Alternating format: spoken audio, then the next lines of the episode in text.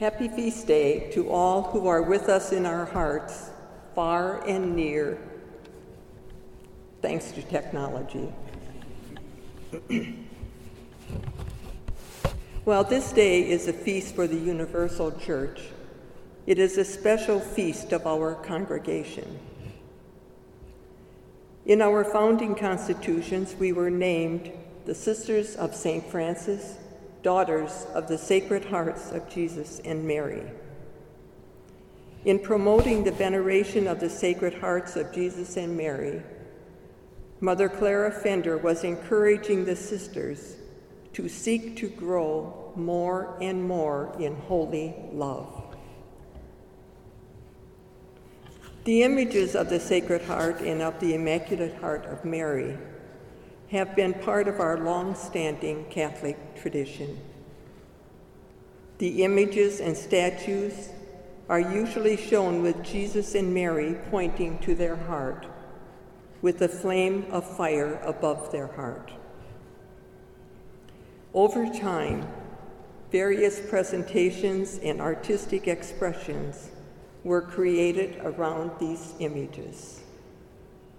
Some may no longer speak to us. We might ask ourselves, why is the focus on the heart?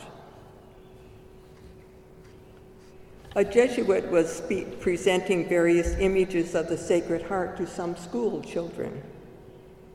He asked the children, why do you think Jesus' heart is shown on the outside of his body? One girl spoke up. Because he loves us so much that he can't keep it in. For me, that says it quite clearly and simply. He couldn't keep it in. Richard Rohr, Franciscan, raises the question as to whether these two images of the Sacred Hearts are objects of worship or symbols of transformation. the heart is seen as the center of our being, of our soul. It is where the Spirit of God dwells. In our first reading today, we hear from the book of Ezekiel I will give you a new heart and a new, put a new spirit in you. I will remove from you your heart of stone and give you a heart of flesh. This is certainly an expression of transformation, an invitation for us to open to a change of heart, to a deeper compassion, to total forgiveness to an all embracing, loving acceptance. To be transformed, we must let go of what no longer fits in our life. We cannot live our new life with our former spirit. The image of the flame of fire above the sacred hearts also speaks to me of transformation. Fire is an image that appears throughout recorded biblical history. Fire can be destructive.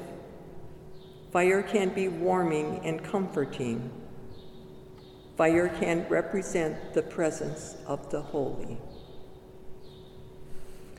In our recent Pentecost experience, we ask the Spirit to fill the hearts of your faithful and kindle in them the fire of your love. We were asking that the Spirit stir up the embers of love in our hearts. The flames above the sacred hearts point to the intensity of their love burning for us.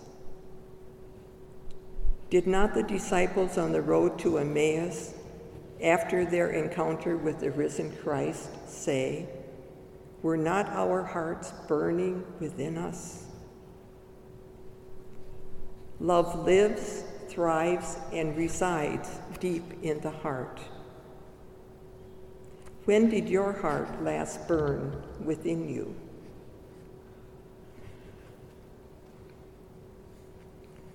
There is a story from the Desert Fathers.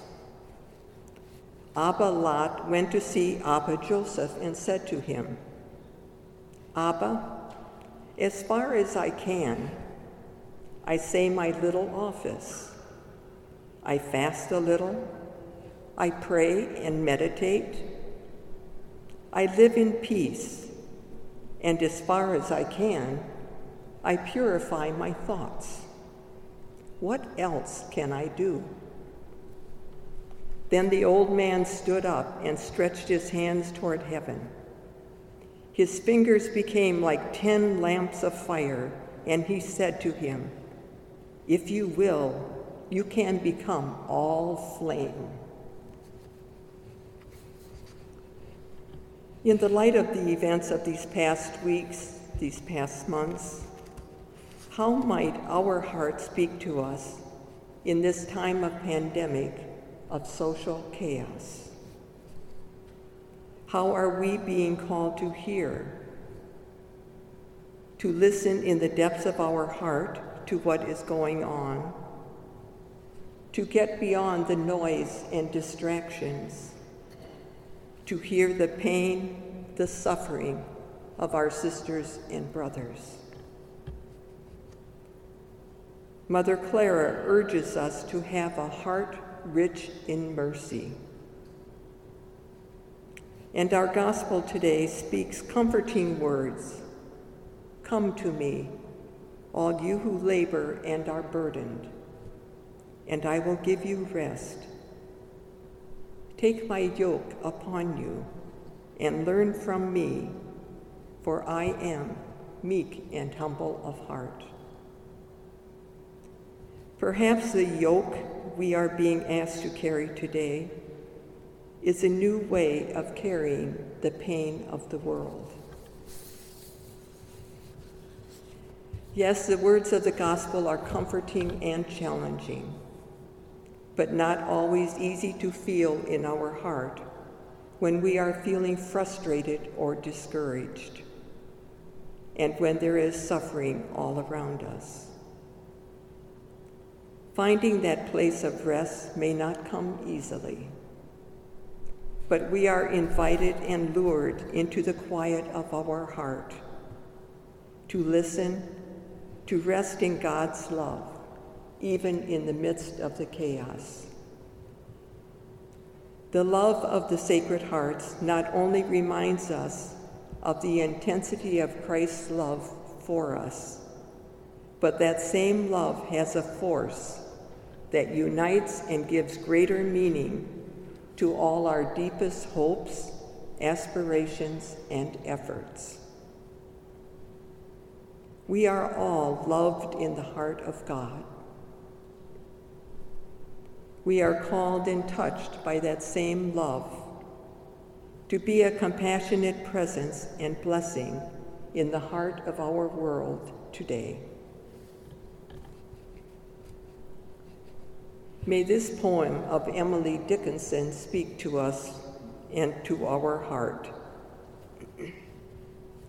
If I can stop one heart from breaking, I shall not live in vain.